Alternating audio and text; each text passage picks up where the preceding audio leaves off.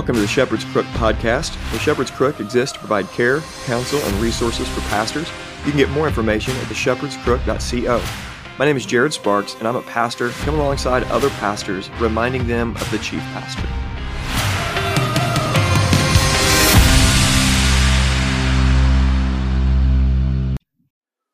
Welcome to the Shepherd's Crook podcast. I hope you guys are all doing well today very excited to be live in studio with a friend of mine. I've actually talked to him a couple times before, but this is the first time that we've met face to face. So, Darren Bailey, how you doing, brother? It's an honor to be here. It's a blessing. Thank you. You got a wonderful studio, and that's what I was looking forward to be a part of. So, well, good deal. And Cindy's here in the background. You don't see her, but Cindy's here. And so, hi, Cindy. How are you? I'm great. Okay, good. See, you made it on the show. That's good. well, we're going to head and pray, and then I'm going to give a couple announcements of what we got going on in the ministry, and then we'll get right into our questions. So, okay, Father, we just thank you so much for this time. I ask for blessing upon this conversation. I thank you for Darren and Cindy. Thank you for all that you're doing in and through uh, them and their family, in their church family, and in, throughout the state. Thank you for the stands that he has made. I thank you for fighting for the citizens of Illinois, doing what you've called him to do as your servant in the public square. God, I pray for future blessing upon him and his work. And God, I thank you for this time. Holy Spirit, lead us. I trust you will. And it's in Jesus' name that we pray. Amen. Amen. Thank Amen. You. Okay. Well, if you don't know, we have what's called the Shepherd's Crook Intensive coming up. My listeners, you'll know about this. It's coming up May 11th through 13th. It's for any and every male who wants to come. If you want to bring your sons, you can as well. But the two criteria for that is your sons have to be able to swim and they have to be able to sit through teaching sessions because we're going down to Eminence, Missouri. You guys have heard me talk about it. If you want any more information, you can follow the link in the show notes or you can reach out to me via message um, and I will get back to you about that and get you some more information. Okay, Darren, I got a lot of questions for you. I sent them to you beforehand, and I think we can have some fun. I know that the men and women of our church are interested in, in hearing from you, but I know others throughout the state and the pastors that I meet with are going to be interested in this. And so thank you for, for being here. And thank you. Yeah, absolutely. Okay, so uh, I thought we would start with you said you grew up in the Christian church, and I've got uh, several Christian church buddies that are pastors of Christian churches in this area. So why don't you just give us your background? You became a Christian when, and you've been a part of the body of Christ, I guess, pretty much your whole life, mm-hmm. I guess. So tell us a little bit about that, so we can kind of right. kind of know your story a little so, bit. So yeah, I definitely uh, grew up in the church all of my life. Where our family, my dad farms, grew up farming. Uh, some you know when things got busy, he'd he'd be working on Sundays, but my mom would always take me to church. And later on, whenever I uh, kind of broke off and started my own entity at the farm, we you know the, the top priority was we didn't work on Sundays. Encouraged everyone on the uh, on the farm to uh, to go to church on Sundays.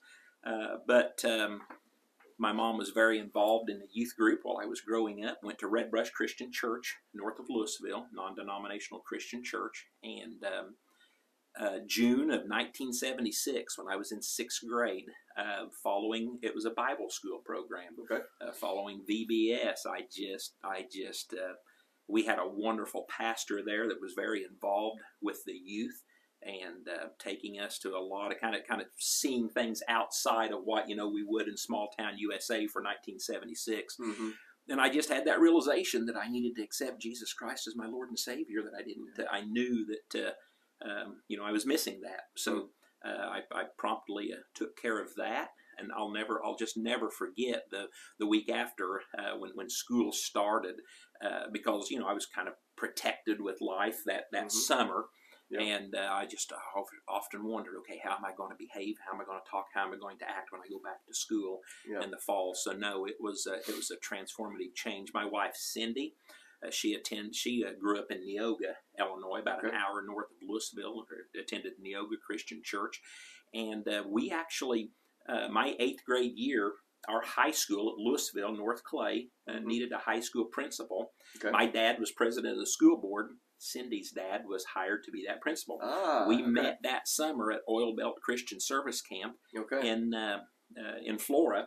Locked eyes, and we've been together ever since. So we've been uh, we will have been married 37 years this year. Mm-hmm. However, due to the four years of high school and two years of dating through college, we've essentially uh, you know been together for 43 years at, at the end of this year. So it's it's amazing. So no, we've um, when we were all through the, our, our time of being in high school and and uh, uh, junior college and right after getting married, uh, the youth was always our passion. hmm So I was I served for years as a as a deacon in the church, then was elevated to elder, and and uh, recently, as of up to about two, 2015, was the lead elder there. And uh, but then there was uh, something happened in our life, Okay. and uh, my our first granddaughter, which was two years, she was two years old in 2015.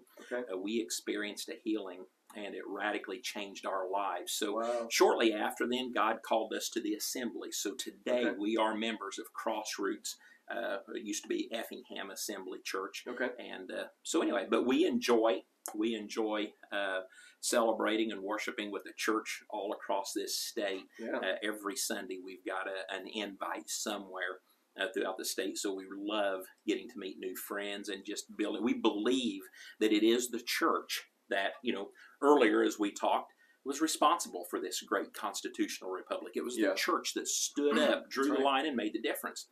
And we believe it's going to have to be the church, and it will be the church hmm uh, that restores and revives this great nation. And, and, and we pray uh, for that, uh, uh, you know, uh, final end days revival, Yeah. awakening across this nation and Yeah. this world. So, Yeah. You seem pretty optimistic. oh yes, we have Yeah. to be. You have to We be, have to right? be. Yeah. I mean, we know the Lord. Yes, Our sins are forgiven, and He's given us a job to do. Yeah. And we got work to do. Exactly. Yeah, that's good. Um, you've been up to a lot of things. You honestly, I I was watching your new podcast, which I want you to plug. At the end, I'll give you a, a chance to plug that. But uh, uh, I was watching, and you're talking about election election integrity, which a lot of people have questions about. And there's a this 40 day basically process of election and mail in voting, and seems like the the left owns the voting system at this point, from Yeah. Dominion machines to all this, and so really going back into you know the, the stolen election really with Trump and all that we watched unfold that night, that election night, and the numbers and and everything, and then in the state of Illinois, you run and, and you talked about on your podcast if there would have been voter turnout. I mean, if we would have come out came out in mass Yeah. to vote, that even with everything as it is, that we could have won Yes. here. And uh, so it seems, I mean, really critical for people to not be pessimistic and just say it doesn't matter. For us to be involved, it really it really does matter. And uh, so you went through the election. So now you you you're off of, of the senator seat now. So tell us, bring us up, bring us up speed since the election to today. What what Yeah. you've been up to? Well, basically that. hmm just that when we speak in the churches and up to the time of the day of election. I will tell you this: November eighth, when Cindy and I uh, arrived in Springfield for the for the election watch party, we knew that the next day we were going to be the governor elect. We just felt that, Mm, and uh, you know, it's it's and, and afterwards you're asking yourself, what happened? What what took place? And and shortly uh, shortly after that, God just revealed to me. I mean, the story that I've always known about Moses spending the forty days, you know, up on the top of the mountain just in the wonder and the presence and the awe, only to find out that God kind of said, "Hey, stop a minute, those people." And and so you know, how can you be a Christian without reaching the lost? hmm How can you be an American without participating in this Yeah. constitutional duty Right. of voting? So, uh, of all eligible voters.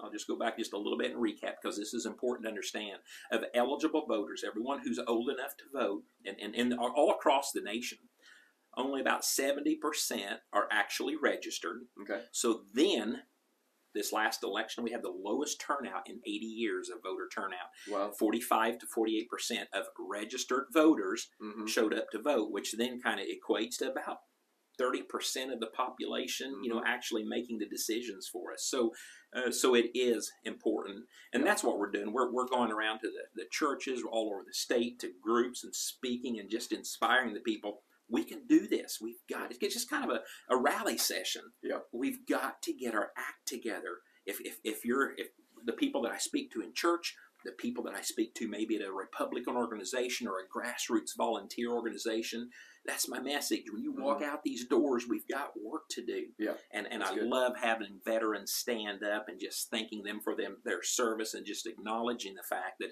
these men and women served to protect our freedoms. Yeah. And now it's up to the rest of us to uphold those freedoms that those men and women, sacrificed for. And only Yeah. until we figure that out will we start, you know, r- turning this state and nation around. I, I Mm-hmm. firmly believe that. Yeah, well, I mean, 2020 exposed some things about me in pastoral ministry, but also just life as a man and, and, a, and an American, where I didn't really understand my God given responsibility Mm. in a constitutional republic.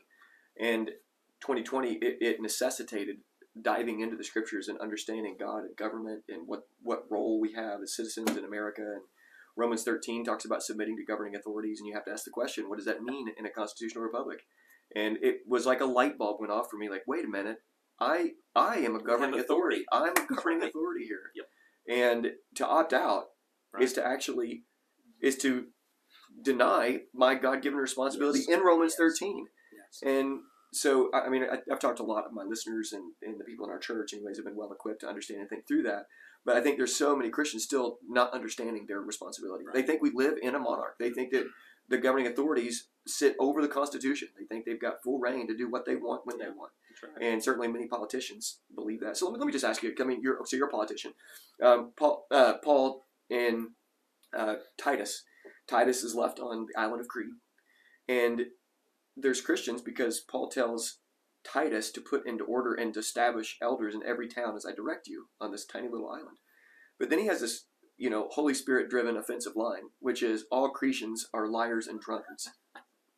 And I can imagine sitting in the church there at Crete thinking like, wait a minute, you know, like I'm not, you know, there there is a t- but there's a time and place for general generalizations. And they understood as being godly, spirit-filled Christians. Okay, I get what they're saying. Yes, that's the culture of Crete. So when I say this, I don't mean every politician. You're, you've been in that role. But why are politicians so corrupt? Why? What's the deal? Limits. Listen, you show up for business, and I'm going to say every one of them. I'll, go back. Dick Durbin. If you Mhm. go back a gazillion years ago when he first ran, he, probably there wasn't a lot of difference between he and I. hmm And when you show up, there's this mindset that I've got to get things done. Hmm You know, because actually that was one of the things I've passed several bills, and I've really helped sponsor and help pass a lot, even some good Democrat bills regarding education hmm that Republicans would have never voted for, but my knowledge of local uh, public education, I was able to help usher through. So there's this mindset that I got to pass bills. hmm Well, passing more bills, we don't need more bills. We need less government, and and I think that's what God gave me the platform to, uh, you know, advocate, to educate, to Mm-hmm. Right. inform. So if I have this mindset, and and many people, this is what happens that Mm-hmm. I I've got to pass bills. Well, then you show up with people who radically, you know, have with radically different ideas than you do, hmm and you begin this system of compromise because these Right. people are smart. They've been doing it for years. That's where this socialist Marxist idea is coming from. hmm So when you go and solicit help from the other side of the aisle, well, then you're put in this. Is like dealing with the devil. Then Mhm. you're put in this place where, well, I'll help you with that, but hmm I need help with this over here, and people compromise their values. Then you, um, then then after I want ten years. Yeah. After ten years, you get you, you- need to open the door up, get out, let's let new blood come in and take over, and go back to work. hmm But you've become part of this establishment, and Yeah. it feels good. Pride and arrogance of of the senator and, And the most of them have representative ridiculously wealthy. money. Yes, yes. So that's uh, term limits would, would settle this, and, and and so then backing up to your comment right before we started this conversation, people some people say, well, the we have term limits because we Mhm. vote every two years, but no, the problem is is a very problem with our voting system. This apathy and complacency. My Yeah. vote doesn't count. Mhm. Uh, you know, it's corrupt. It's just Chicago. So why even participate in it? Mhm. And that's what happens a lot. People just back up, shrug. They feel intimidated by the person in power, Yeah. and uh, and just accept it. And the Mhm. next thing you know, we're having the problems that we're talking about today. Yeah. I mean, it's crazy. Just like just to go back to uh, just participation in the process. Thirty percent of the people of the state of Illinois are making these decisions, and we have the ability to fire corrupt politicians. I mean, we can we can do that, and Yes.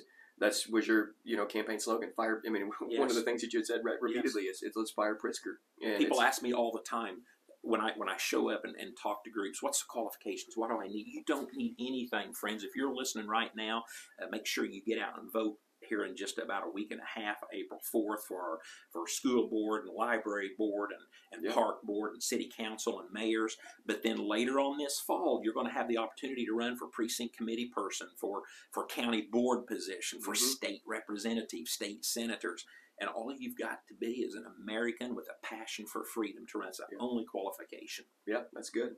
We've got a good man here in town, uh, Harold Visser, who is yes, at Cornerstone yes, Reform. Yep, Okay. yep. I had him Yep. here, and we recorded here, and he is running for mayor. We have got a a really corrupt system in Yeah. in Carbondale. It just you do. You do. And we have some city councilmen that are that have been. Uh, it's just it's just not a good situation. Right. and uh, it would be really wonderful thing if if Harold and that's going to be the big deal. Um, we're outside of city limits. I can't vote Yeah. on, on that.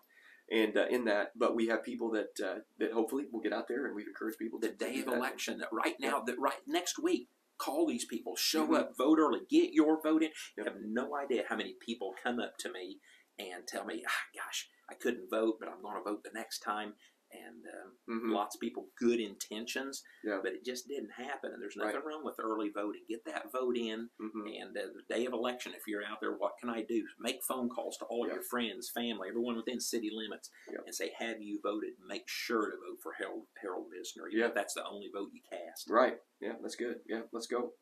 Okay, uh, campaign. So I, I watched I watched you select a running mate, Stephanie Trussell, and she's a black woman. And this was a little after the whole Supreme Court justice selection, and that whole the rigmarole with that was we want to get a, a black woman to be on the Supreme Court, you know, to, to be a justice. And Right. the motivations, I thought in my mind, there's got to be different motivations here because I know you're not down with Marxism. Right. I know that right affirmative action is probably not in the top of your priorities, not at all and that you really believe things that, that Martin Luther King would talk about, which is Right. ju- judging a person by the content of their character and not, Right. not the color of their skin. And so my first thought was, uh oh, is Darren playing the same game as everybody else? Is he Yeah. picking her because that might score him some points with Chicago? right or something like that. So I wanted to ask you personally, and I thought it'd be good for people to listen in on your answer. It, you know, what was the thought process behind picking her as a running Yeah. mate? All right i'm glad you did Yeah. are you familiar with illinois family institute Yes. uh, David Smith. Yep. Uh, so as this, the, those that that organization has been w- with me from the beginning. Mhm. When I first primaried my state representative because of he the fact that he supported and voted for the 32% tax increase, Mhm. Illinois Family Institute got behind me and they Mhm. supported me because they said that was just an undue burden, even though there wasn't a lot separating us other than that, a career politician. Right. Um, so I have an immense amount of respect for that organization and, and, and how they fight for life and and uh, just just values and morality here in Illinois. So Cindy and I began to when we realized got to that point where we realized we were going to begin to you know have to uh, you know pick our running mate. hmm Uh, we began to fast and pray for some time, and then when it came time to make a phone call, we, we had names you know that we Mhm. were thinking of. Right. Uh, but David Smith was the actual first person that I called and said, David, okay. we're going to have to have a running mate. Uh, it was actually it was actually early on, and then and then we so this process took quite some time. And I said, "Got any ideas?" hmm Because you know who that running mate's got to be. They got to align with me 100%. And you have no idea, Jared, the temptation hmm the, here, but here's where the real temptation was at: were people within the establishment, within the party, even within our camp, saying, "You need somebody a little to the left of you, Mm. so you so you can really." Yeah. That's what people Right. don't understand, really, Right. to capture those votes. And and where do you think the left landed at? They said, "You need somebody that's not as staunch on pro-life Yeah. as you are." Right. And that way you'll capture these votes, and and I just that I mean that's that's you know, I will never enter a business relationship Yeah. Right. with a, with someone who's not aligned with my values on on anything. hmm And David Smith immediately said Stephanie Trussell. I didn't Mhm. know who Stephanie Trussell was, hmm and uh, she serves on the board with IFI. And immediately, upon literally upon we were in his office in Tinley Park, and upon leaving that, we called her hmm and set up a meeting with her and her husband. Met him downtown Chicago at a restaurant, and uh, without really just just hey, I want to meet you, I want to talk, you know, and hmm and uh, spent a few hours with him, fell in love with her. But uh, to you know, to that credit, we went ahead when we had interviews. Probably two months later, hmm uh, we interviewed eight candidates Okay. uh, for for that position, and um, you know there was uh, there were a few other candidates that leaned left of us that were Mhm. really super you know wonderful people, and uh, some of the team thought we needed to go that route. And Stephanie is is one that aligned 100% with me, and there, Yeah. there was no question, doubt that she was the one. So I mean, that literally, uh, no, and nothing else had. We knew that there was a deep blessing there that she Mhm. was, you know, a product of Chicago and, and Yep. moved out of the city of Chicago into DuPage County when she started having children hmm uh, because of the education system. So uh, she is a wonderful woman. And, uh, you know, I don't care all these laws, like I said, these affirmative action stuff, they're, it's nonsense. It is nonsense. The best, most qualified person should be the one hired, period. So, are you familiar with Thomas Sowell? Mhm. Okay, Oh, yeah. he's a, uh, a senior fellow at the Hoover Institute, Yes. and he's written extensively over the years, and he's phenomenal. And what I've seen is most uh, many, many black people don't even know the heritage of, of of black Americans, even men like him that are doing, I mean, phenomenal work. And uh, you know, I read a book uh, by him a couple years ago called "Discrimination and Disparities," and it was phenomenal. It was just every page was eye opening. My goodness, this is phenomenal work. And he really dismantles the idea of the ideas of affirmative action, book after book after Right. book after book. And uh, so I love that answer. And um, you know, I think it's people are tired, man. I mean, people are tired of the political games, and I think the Mhm. appeal of you and even selecting Stephanie Trussell, I, I looked up and did some research on her, and I saw that she was. Uh, that there was uh, some people that were after her because of her anti-trans ideology and all this kind of stuff, and I Yeah, thought she this is a good lady right it out. Yes. Yeah. Yeah. It's like this. This is good because people are fed up with it, and I think there's more and more people that are that are saying, "Hey, listen, we are tired of the nonsense. We're tired of people saying two plus two equals five Yes. and leaning in a little bit and thinking, I don't know, maybe there's something to, maybe there's something I'm missing here." Right. And so the games of well, we got to get some, some sort of moderate to run. I'm really glad you didn't go that way because we we have to have men and women of conviction. Right. We have to, and uh, without it, uh, people just we're, we're people are fed up. Yep. You know, for, for all the people, and I saw that Trump endorsed you, and for all the um, the vitriol that's been surrounding ar- around Trump, and, and some of the things that I don't like that he does, the standing Right. behind the LGBT stuff Right. and agenda. Right. Uh, but one of the things that, that was so you know captivating for so many about him is that he just didn't care. Right. He just didn't care and didn't care what people think, and it's just he is who he is, and you know, men we need men of conviction. That's what we need, and so And I want to I want to add this. I've been had the honor of being in his presence uh, four occasions, three one on one, and one uh, a, lengthy phone call.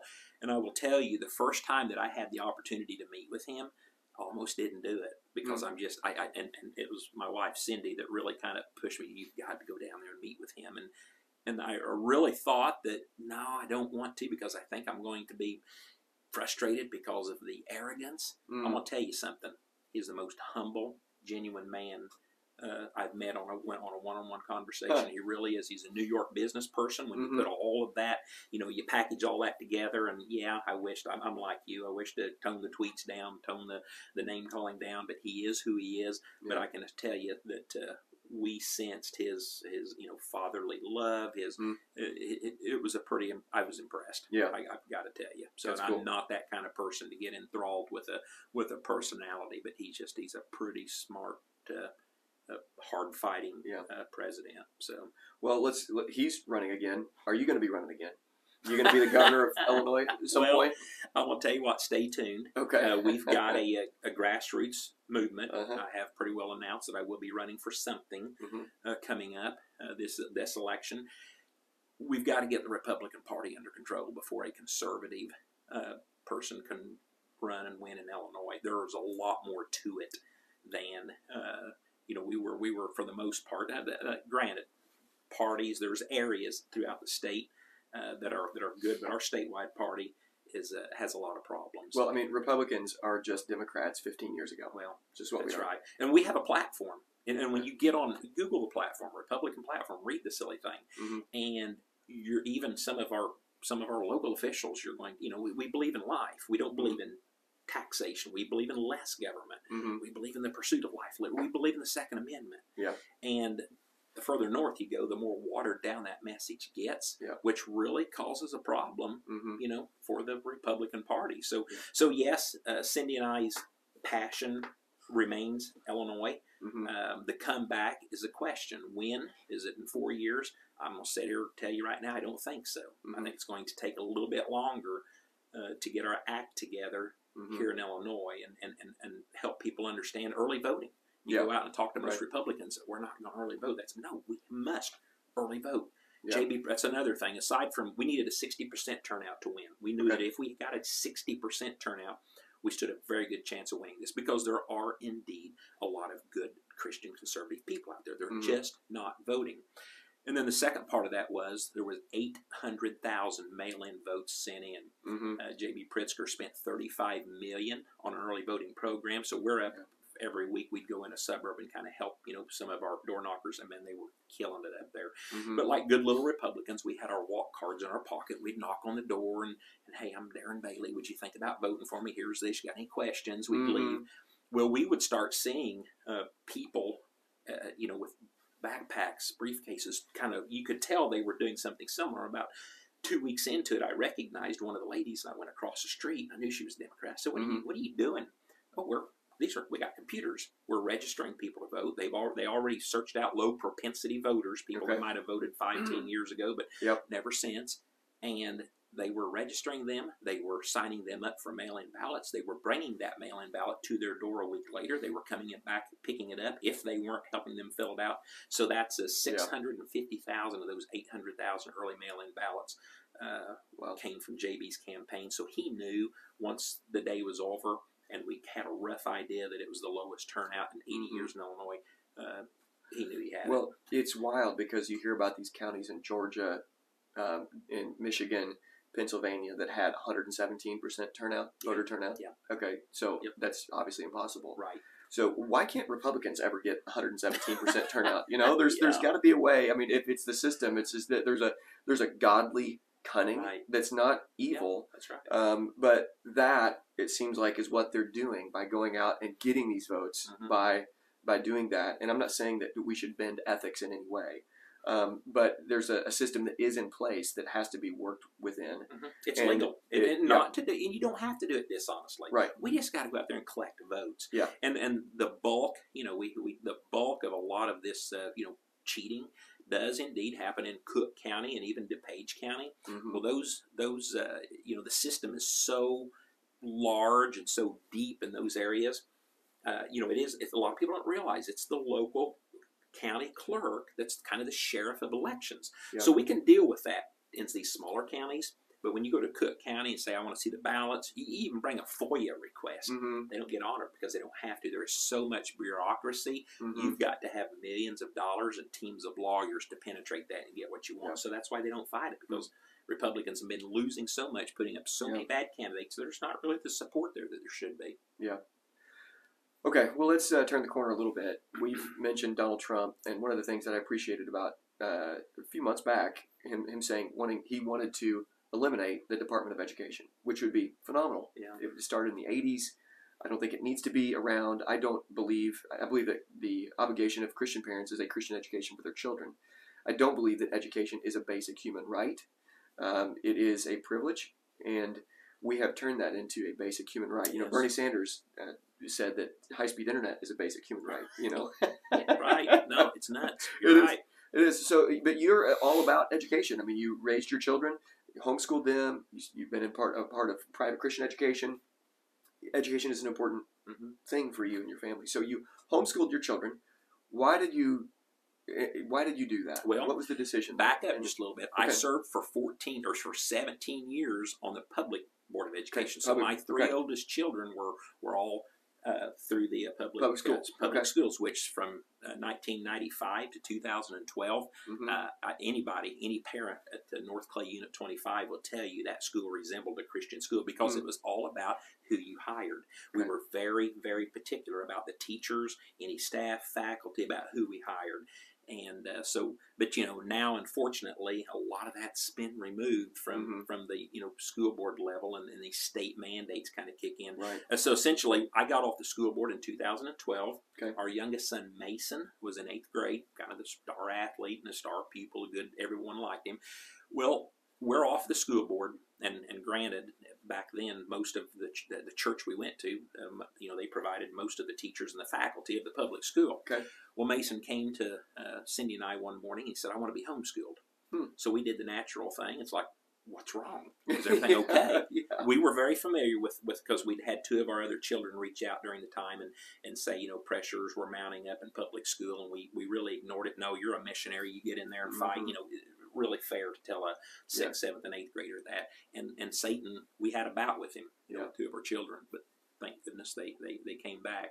Um, so Cindy, we prayed, we fasted, and realized that uh, uh, the kid's serious. And really, honestly, he wanted to come. His older brothers had come back to the farm. He wanted Uh-huh. to come to the farm and work. So he had Nice. figured out that he could That's get his studying in if he worked hard from eight in the morning till noon. He Yep. had the whole plan for us. hmm So we started Good that. She great. went to the uh, homeschool conference. At uh, we really not The Great Homeschool about. Convention, by Yep. any chance? It, Yep. Was that the uh, in in St. Louis? No, or it was it was at Columbus, Ohio. Columbus, year. Ohio. Okay, So gotcha. I know they bounce around, but that particular, but that was in 2012. Okay. So um, did some homework. She had a she had a retail business at the time, and, Okay. and was really didn't know how this was going to work. And out of the blue, our pastor's wife uh, called and said, "Hey, I'll um, I, I I think I need to tutor Mason." Okay. So uh, that's how it all started. Yeah. Next year, two friends joined him. The third year, in the flower shop at Louisville in Cindy's business in a back corner room, we had nine high schoolers, nine junior hires. Wow. And uh, then today we have Full Armor Christian Academy, two campuses, 350 plus uh, students. awesome. So so it's amazing, preschool through high Yeah. school. So that's the story with uh, Illinois is blessed that we have uh, very free rein Yeah. on, on homeschool, but don't you dare take that for granted because every day in Springfield that is under attack. Our Well- teachers unions Yeah. are want to get rid of that so they can build up their uh, their base. Yeah, that is critical in the state of Illinois. And uh, there's several people that I know that are staying in Illinois because Mhm. of the homeschool laws and Yeah. everything that's regulated in our state. Yeah. The fact that we have deregulation right. of homeschool is a That's right. blessing from the Lord. I mean, right. it's phenomenal. I mean, It I don't under know. attack every day. Do not take that for granted. Yeah, and, So- and, you know, honestly, of all the things that would push us out of the state of Illinois, that could Mhm. push us out of the state of Illinois, and the people are fleeing our state like crazy. right. But if they do come after our children, then Yeah. we've that would be that would be it. I mean, if they're Right. wanting to push the things that are being pushed right now in public school and wanted to regulate that in some way, uh, it, it would be deeply problematic. And so we're, we're very thankful. So with the education questions, the government schools, even in the smallest schools and counties, most conservative, like the county that you're a part of, what they're trying to push with this gender ideology, with sex, sex education, and what I think is a, is a ploy to push consent as low as possible because we have sexual deviants, honestly, Yeah, that Right. are in our state, around our state, and what is as dark as this is, we have to call it for what it is. There is an agenda to sexualize our children. We see it everywhere. We see drag shows at libraries. We see Kirk Cameron being rejected from being able to read at a library. There is a mass uh, perversion that's Right. happened all across the country, and they are 100% going after our children. Right. And this is seen in our public schools. Uh, tampons in the boys' bathroom, things that I mean, Litter you grew up in this. litter- yeah, be an animal. right. Could you imagine in the in this you know seventies and eighties, you know anything like that, you know, and you're, No. I, I mean, you and Cindy, you said you got together in nineteen eighty, is that right? Yes. And fast forward to where we're at today, 43 Right. years later. I mean, it's mind blowing. Yep. And even in my life, just to be to, to see the change. Yeah. And from the early, you know, mid '90s when I was in school, I graduated in 2002, high school over here at Marion. Yep. And uh, so the the question in my mind, I, I why save government schools? Yeah. What's the point? Yep. Um, why not let them flounder and fall? I mean, maybe our property taxes could be redirected Right. somewhere else. I mean, I'm paying a lot of money for property taxes, and I'm homeschooling my children. Right. So, is there any hope for school choice? Is there any hope for school choice with uh, without the state then controlling everything that we try to do at home? Um, what's the path forward with the government schools? Yep. Well, the path forward is getting people out to vote. I mean, that Mhm. literally the, this constitutional republic. That is it. Getting people out to vote and electing good men and women of integrity with the backbone and fortitude to stand up and push back against this nonsense. And then let's bust it down to the uh, local unit of government, uh, your school board. hmm Seven men and women on a school board are 100% responsible for every decision that's made. That's wild. Many of them are kowtowing to the superintendent, to administration. It's the same thing. They get elected, and then they sometimes they get dumbed down, uh, not feeling like they're qualified to make that right decision. So Mhm. they end up rubber stamping uh, teachers' unions and administrative ideals which now turns into this woke ideology that's indoctrinating our children. So I just I want to encourage. I don't know when this is going out, but the, the men and women who are serving on our school boards find out who's running. If you're in two more years, there'll be another opportunity to run. Show up at the school board meetings and listen. People don't go to the, the meetings anymore. The Mhm. county board. That's where our, that's where our property taxes are. That's why they're going, getting out of hand because we keep spending money that we don't have, and so Mhm. you just raise taxes so you get more and Yeah. and uh, live within our means. But I'm gonna be honest with you that when you, especially when you talk about Chicago and a lot of around here, you know, it, it, we kind of we we can ask that question. You know, Mhm. there's obviously homeschool, private school is a better option, but the reality is, uh, you get over in my area, Southeast Illinois, in Mhm. my state rep and my Senate district, lowest median income in the state at about twenty eight thousand. hmm So public education must be saved. It must be restored hmm because the bulk of the students that just you know people can't afford Gotcha. to go the the, the money the process but um, it, it, Yeah. uh, you know I, I I don't see a way out from Mhm. educating the masses Yeah. outside of that but we can clean it up it, I mean Mhm. it's 11 years ago when I got off the North Clay School Board and and we just we started full armor just to offer a Christ-centered education, not Yeah. because our schools are terrible and we need a terrible and we need an option. Yeah. It was a Christ-centered education because that's what my son Mason wanted. Yeah. And it grew in, and, and by the grace of God now, it's you know God created something in, in a very timely fashion. But uh, I understand completely. But it is the church. We can't. We can. There's nothing wrong with homeschooling our children, with Mhm. sending our children to private Christian school and protecting them. But we must be mindful of what I'm going to say is the the, the vast pop these poor children that are out there hmm that are that are you know getting drowning Yeah. in this woke ideology, this indoctrination, and it is the teachers union that is SB 818 sex education bill. hmm Um, the two sponsors of that people don't realize this was Illinois Education Association and Planned Parenthood. I, I, for two hours, uh, two years ago, when we debated this in the Senate, hmm you know, typically the uh, typically the sponsor Yeah. answers the questions. He did it for an hour and a half. He didn't answer one question. Really. Ram Villivalam from uh, Chicago, Planned Parenthood, and the representative from Illinois Education answered. Both of them had an answer for every question that was asked, and Wow. it was sickening and disgusting. Yeah.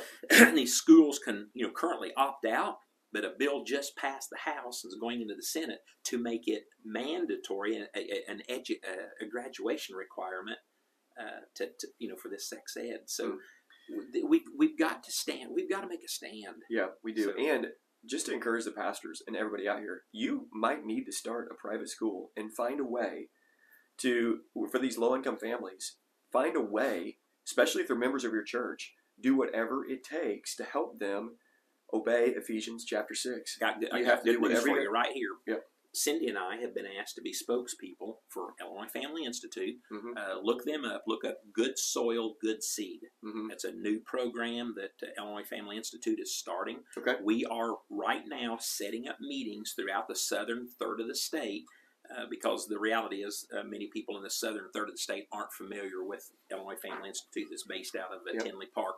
And that's what we're doing. We're going into the churches, we're going into the communities hmm and inviting people, and it's going to be very well done. I'm basically, you know, going to give the introduction. They're going to stand up, and that's exactly what it is. Okay. They're creating this program to be able to help, you know, uh, homeschool moms stay home and educate Yeah. their children Awesome. to, to provide money to for a school startup or tuition. Uh, to help children go, so that is that's that's the first meeting. I think is April seventeenth up in uh, up in the Coles County, I believe. So we'll be we'll, you'll be seeing more about that Okay. here soon. Very cool. When I hear about that, I'll try to push that information I'll out get you that. you guys. Yeah, that's good stuff. Okay, you mentioned uh, Planned, Planned Parenthood. We now have uh, three or four, and with plans of more murder mills coming in into Carbondale, city of Carbondale. We have people that are on the streets, people that are praying, people that are counseling, doing whatever we can. We actually had a, a young woman who um, was considering abortion, and we were able to encourage her and have given her a massive amount of money and helped her in many different ways. And, and God really provided through us for this young young lady, doing some of the things that people say that Christians don't do. Yeah. Um, well, you just care about children, the unborn children. You don't care about people after the womb. It's, it's ridiculous. It's not, it's not true in any way, shape, form, or fashion. But you were debating uh, J.B. Pritzker, and the question about abortion came up, and I wanted to ask you about this because it is I, I can't imagine the pressure being on stage and talking with the governor, having these questions come your way, it being televised on live live TV. But one of the questions that came to you about incest and about uh, about rape, which is deeply, deeply personal for so many, uh, well, for for a minority of people who do have abortions. But I want to say this up front that there is forgiveness, complete forgiveness for those who have who have killed their child in the womb. There is free and total forgiveness there. This is the power of God's grace. And for those who have done that in the past, we want you to know God's love and forgiveness, but we also want you to understand the gravity of the situation, not minimize what was done. And for those that are considering taking the life of, of an unborn child, it is what the Bible calls it's a, it's a violation of the Ten Commandments, and it is by definition murder. And so, is there any scenario that it is okay to take the life of an unborn child? So no, Mhm. no, period. And and the frustrating part is when you you know they call them the big three, you know, Mhm. the life of the mother and rape and incest, and that that literally uh, compromises less than one percent. I mean, Yes. right now we know there's over a million abortions taking place in across the nation, Mm-hmm. and uh, we know that. Uh, we, we, we think, and, and when uh, Governor Rauner signed uh, taxpayer funded abortion in um, 2018, at that point in time, we had a number. There were forty thousand abortions taking place in Illinois. We don't know for sure because now it's a medical procedure, and Mhm. now today right. we are paying people. We're paying their travel expenses to come to Illinois. We're we're we're, we're paying for them to heal. We're you know Illinois. Our tax money is going towards all of that. So we estimate that there is at least sixty thousand right now. But unfortunately, with the signing of this bill that J.B. Pritzker has signed, that could double and that's why you're seeing these abortion mills uh, pop up. So no, you know, many times when the life of the mother, Mm-hmm. I've never really heard and understood a story where I would even call that abortion. Yeah. Because many times I debated that with Kelly Cassidy on Labor Day weekend in 2019 when the full term abortion bill was passed, and and had I known what I know knew, uh, she claimed that she had to have an abortion. No, it was a fallopian pregnancy, Yeah, and that wasn't right. that, that that that's not abortion. I don't, you know, she had a DNC. So Mm-hmm.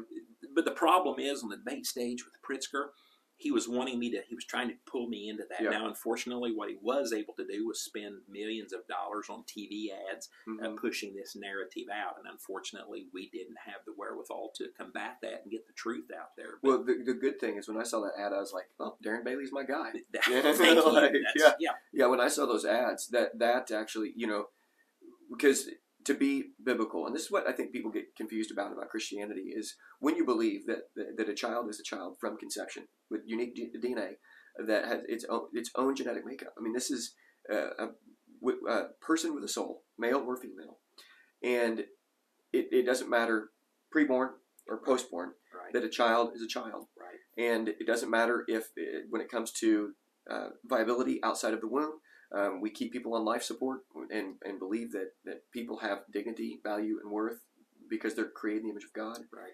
and it is a consistent argument to say you know if, if somebody in the, in the context of rape or incest the child should not be punished Right. the consequences should go to the evil vile man that. that took advantage Yep. of a woman. Yep. And the consequence should never go to the child. Right. And this is a, this is where the Bible protects women and, and le- lays that con- consequence, lays that judgment upon upon the man. So M- many times during that argument when J.B. Pritzker would come and you know throw that at me, then the press, the press loved it. You know, Mhm. well, well, where are you at? What about this? And and would you will you create laws, uh, you know, to to ban abortion? And mhm, and I just it was it was the honest truth. I'm like I'm a governor. I- mhm, It, it is the House and the Senate that passes law, and then in, you know it is the governor then that would sign that into legislation. right. And I want to remind you, I am proudly pro-life. So Yeah. that was 100% my answer. But they were all the time on on your words, man. It's that Chicago Chicago media is uh, some of the most crooked uh, and, and and wicked media in the nation, and Mhm. that's just all they would focus on Trump and abortion and Yep. just try to and guns and try to pull you into that. So Yeah. Well, we don't even have time today to talk about guns. So I like I uh, I did actually do an episode this morning. Well, let's dive in. We we have some time. Uh, so if we would get rid of gun-free zones, and there people act like the, the solutions are. It, it's devastating when you hear about Na- Nashville, isn't it? I mean, it's, Yes. it's it's It is. everyone's devastated when they hear about that. When I see pictures of, of I mean, I'm a pastor, and the pastor there lost his daughter. Yeah. You know, and the, the latest that I saw is that he was actually the pastor was actually counseling the lady that ended up shooting his daughter. And you know, I've got a little girl, and it's Right. that that stuff is, is difficult. But politicians have armed guards. They're showing up with Escalades, and Yeah. they're showing up Right. with the, this entourage of protection and wearing body armor, and they understand the value of Right. of being armed. And and yet, if they really cared about children, they don't care about being. If they really cared about children, they there, there's armed guards. There's ways to allow teachers to carry, um, conceal carry according to the law, and um, it's not rocket science. It really isn't. And if, if that would eliminate so many of these mass shootings that we've had, we have 400 and something million guns in this country. Right. To say, well, we should Right. just get rid of AR-15s. We should get rid of all this. It's, it's impossible. There's 450 million of them. Right. It's impossible to do that. Jared, it boils down to mental health. it does. It's yeah. mental health, and here we face the we're fighting you know to keep Choate open. You know, Mhm, going yeah. to that it's J.B. Pritzker and the Democrats that want to close that Yeah. instead of deal with the issues, deal with the problems. Were there problems there? Yeah, sure there were. Deal with them. Mhm. That's what you have these state agencies for. Yep. Deal and correct the problem. But their answer, it's all or nothing. Close it. You Right. know, so the guns, get rid of guns. Get rid of them. No, it's mental health, and it's Mhm. not. People today don't even know what to do. They don't know what the state has to offer. Mhm. if, if they're aware of something, then that's all the way from the Highland shooting to everything that was taken, all those sh- play, things that were taking place during the campaign, and that's what I was trying to emphasize. Mhm. No one knows what to do because the state doesn't have. We just keep throwing more money without knowing what that money is actually providing. So Mhm. uh, we all we know the problem. We just gotta elect men and women that'll actually deal with it instead of trying to just Yep. this agenda of getting rid of guns. It's nuts. Yep. Okay, well, one of the things we saw in this whole issue with uh, the latest AR-15 ban and magazines with over 15 rounds, um, I forget it was H bill HB 54. I forget exactly what it was at this point, but you stood up and said we will not comply. Bold move, loved it, and I think the people that follow you love that kind of thing. They love that you stood against the mask mandates. Uh, and the whole, it, it was not COVID that shut everything down and destroyed everything. It Thank was the you. government did it, and and, And so where was everybody else? Where Yeah. were our elected officials that Yeah. stand there with me? But instead, they were scared Cowering to away. death. Yep. Yes. And so we're thankful for that. And uh, w- what we saw though is a bunch of a bunch of sheriffs, local sheriffs, that stood against and said, you know, we're, we're not going to enforce this. What to what degree? My friend Keith Phillips over from uh, Grace Presbyterian, he Yep. submitted this question. I said, I was I'm talking to Darren Bailey. What do you, what questions you got? And he submitted this. He said, so really, local politics are critical. We saw the the, the power of uh, an elected or appointed official to stand and to be a faithful lesser magistrate, plug to the doctrine of lesser magistrates. I actually uh, almost drowned in a river a couple years ago, and this was in. And so you can see my copy here, if you can tell, is just utterly destroyed. But we got a book for every household in our family. We got that book. Or every every household in our church got got the doctrine of lesser magistrates. And But gave me one. Gave you one. That's right. And uh, sheriff stood up. So, is that a viable long term solution? If you get a good in a good county, we're in Jackson County, a mile that way is Williamson County. Yeah. Uh, wish we were a mile that way. Well, we're not. So Union County's down, Great County right south of us. Uh, Williamson, Johnson, we have some great counties that are surrounding us. It- to what degree can these counties buffer Right. Chicago Yep. Yep. state politics? And is Yep. that the solution going forward? Is more and more state, I mean, more and more city and county control? Well, yes. I mean, we already have it. Yeah. We have it. So you want to push back on this woke ideology in our schools? School board members start standing up and saying no. And then when you have a third or half of the schools in the state pushing Mhm. back against the government, they can't do anything about that. the sheriff is indeed the sheriff, you know, Mhm. for a reason, and he has immense powers. Uh, the state's attorney Mm-hmm. you know the, the, the, the prosecutor of the he has immense powers so the way our the way this republic is set up if you are arrested or taken into custody by any as long as you didn't break the law and let's say they, they let's say they, they they push back on this constitutional freedom that we have of guns you Mhm. got to get rid of and, and you're caught with an ar-15 the major overwhelming majority of our sheriffs and states attorneys have stood up and said that's not constitutional. It may be a law, but it's unconstitutional. So state police, federal, the people come in and arrest you. hmm Well, they have to process you through the local county courthouse, the Yeah. local entity of where. Now, if you're outside of it, like I said, if you're from Williamson County and you get caught in Jackson County, well, Mhm. you know you're going to have to see what's going to happen there. But if you are, as long as you are, the sheriffs and state's attorneys are standing up and saying, "We're not prosecuting. Yeah. we've got more important things to do." So that's the importance of having a, you know, God-fearing, freedom-loving, Yeah. constitutional, understanding sheriff hmm and state's attorney. It's all boils down to local control. It's and, and I will, when the people stand up, and I, and I worry about that. hmm Do we have the aptitude, the fortitude uh, to stand up and push back? I meant exactly what I said. And when I'm out on the trail, I'll have people come, I'm behind you, I got your back. Well, hmm you know what? Get up here beside me. Yeah. And get ready. And say because we it's will not coming. comply with It's you. coming. So when they Right. knock on your door, if, if that comes, I don't I don't think that's going to get. I, I Mhm. don't know. Like, yeah. I shouldn't say that. Be ready to take a stand, Yeah. one person at a time. Like, going back to this idea that I had that was given to me to sue the governor. Mhm. This idea Yeah. of standing up and getting kicked out of, of the assembly for not wearing one person. We look at our wonderful, beautiful history hmm it always stems to one person that Yeah. starts something and then people just are inspired and they stand alongside you. And we are i believe we're at those days again but we still have the opportunity if we can get good men and women elected and work with them and support them to make those stands in local units of government before things get out of control. Hmm i still see the avenue to restoring uh, this state and nation. The NHL had been doing Pride Nights, and there was one player that said, "I'm not going to wear the jersey." Then that started to spread. The NHL, as of yesterday, I saw is reconsidering. I Whether or not the they're gonna be Chicago Pride Nights. Blackhawks, It's- they stood up, and I just I thought, wow, Yeah. that is powerful. It is. It's awesome. Well done. I mean, that's phenomenal. Uh, if if somebody stood up and said, "We're going to have an adultery night," well, you don't do that. right. And when it comes to this issue of homosexuality and any kind of sexual LGBT stuff, uh, we have got to just say that, that we don't celebrate sexual sin of any kind. If you come to me, uh, I'm not going to feel sorry for you if you committed adultery on your wife. You need to deny yourself. And just because you have these tendencies and you have these sexual draws to lust after other women, what I would counsel that young man or counsel that married man, I would say, well, so don't do that. Right. And we Deny love the person. We continue to love them. Yes, we, don't- conti- we continue we- to we- love they them. need help. They need Absolutely. love, and sometimes, sometimes the Yeah. church, sometimes you know, just closes that door, shoves them out of the way without any help, without any guidance whatsoever. And I think Yeah. the church, maybe we've caused a little bit of that, but we are, we need to stand on truth and this Yes. firm foundation that we have, and and until they, if they want to walk away, fine. But Mhm. uh, yeah, Yeah, I mean that's where the truth and love thing comes Yes. in. I mean truth and love, and we would call anybody that's in any, any kind of sexual sin to deny. The, Jesus says, "Deny yourself, right, take up your cross, and follow me."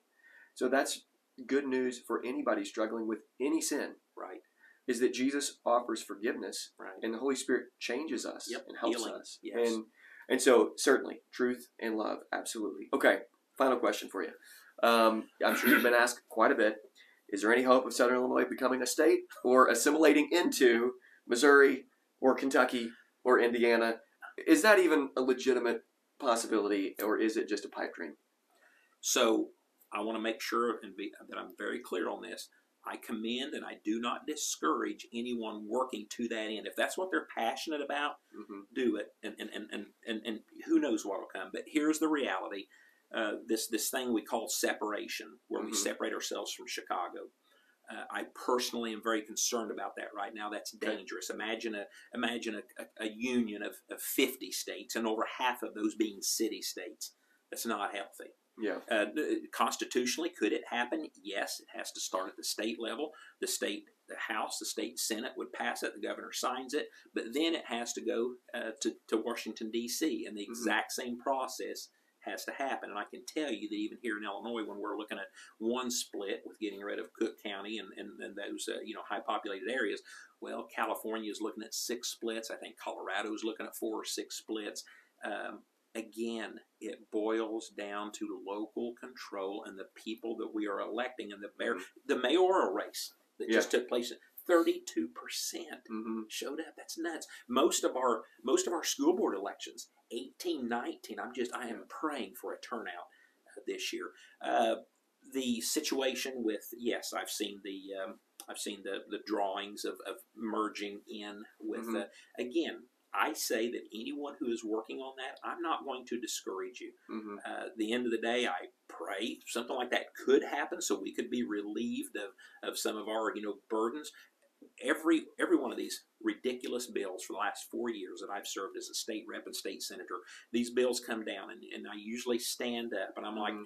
I don't care what the bill, except if it's you know morally wrong. But I will tell the the sponsor eh, from Chicago, I'll support this if you just exempt everybody else. Mhm. If you really think that you're representing your people and that's what you want, yeah, put an exemption in there. Counties Yeah. less than a million in population or whatever, and and they just have this agenda again, Mhm. Marxist socialist agenda to destroy our union, Yeah. and that's what's happening. But uh, So you're you're saying, hey, if you guys want to do that, yeah, more power to Yeah, you. You yeah. know. Yeah, But- and then let their then then I believe the people who are elected then will Yeah. I- if they like that's what they want. That's what they want. them. But I, I don't see any immediate um, again. You know, Ben Franklin said we've given you a republic if you can keep it. It's everything's up to us. hmm And when are we going to step in and take our God given duty to vote, to speak up, to participate, to run as a precinct committee person? We can do this. Yeah. It's going to take some time. It's, it's it's I think it's going to be every bit of six years before we could get to the point to where we could possibly elect a Christian conservative to a statewide position. I Mhm. don't see that necessarily happening. hmm Uh, you know, in the election of 2026, God can do anything and, Yeah. and anything can happen, and I'm going to be working towards that end. But that's just the harsh reality that uh, uh, it's it's it's we, we've got everything at our fingertips. Our Mhm. Constitution is an amazing document. Our founding fathers were uh, just amazing people, Yep. and it's all there. Yeah. if we can keep it. The preamble to the Illinois State Constitution is a declaration of the supremacy of God. Yeah. And Yeah. it's phenomenal. And uh, so the the Federalist anti-Federalist debate has raged on, and the fears that they both had Yeah. have really played out in our country. I read that two And- years ago uh, as a new senator. Did you Uh, really? yeah. And Yeah. I just re- realizing, but that's the confusion uh, recently with some of these abortion bans. I just said, this is wicked. This is from the devil. God help us. I sat down, and the sponsor on the other side of the aisle, she informed me, and this is it's all in public. You can you can see all this. She informed me that she's doing God's will as well. God's called her to carry this stuff because her Jesus believes that you know everybody should be free. Everybody should be able to make their own decisions or whatever. It's just it's just twisted. People make up Jesuses. Yeah. There's Yeah. one Jesus, Yes. and he's the same yesterday, Yep. today, and forever. Amen. So, Darren, this has been a lot of fun. I showed you this beforehand, but uh, for theatrics here, here we go, guys. Uh, I'm going to give you a Shepherd's Crook hat. God bless so you. there this you is go. amazing. Thank you. And I figured you needed an old book. It, my listeners know that I love older books, and uh, this is from Nathan Strong, a minister in New England in Hartford, Wow. Connecticut, Thank and that's you. from 18 the year 1800. So Thank you. we're, we're looking at 223 years Mhm. old. Thank Pretty you. wild. Thank you. So, Darren, thanks so much. Honor. Thank you. Yes, absolutely. God bless you, friends.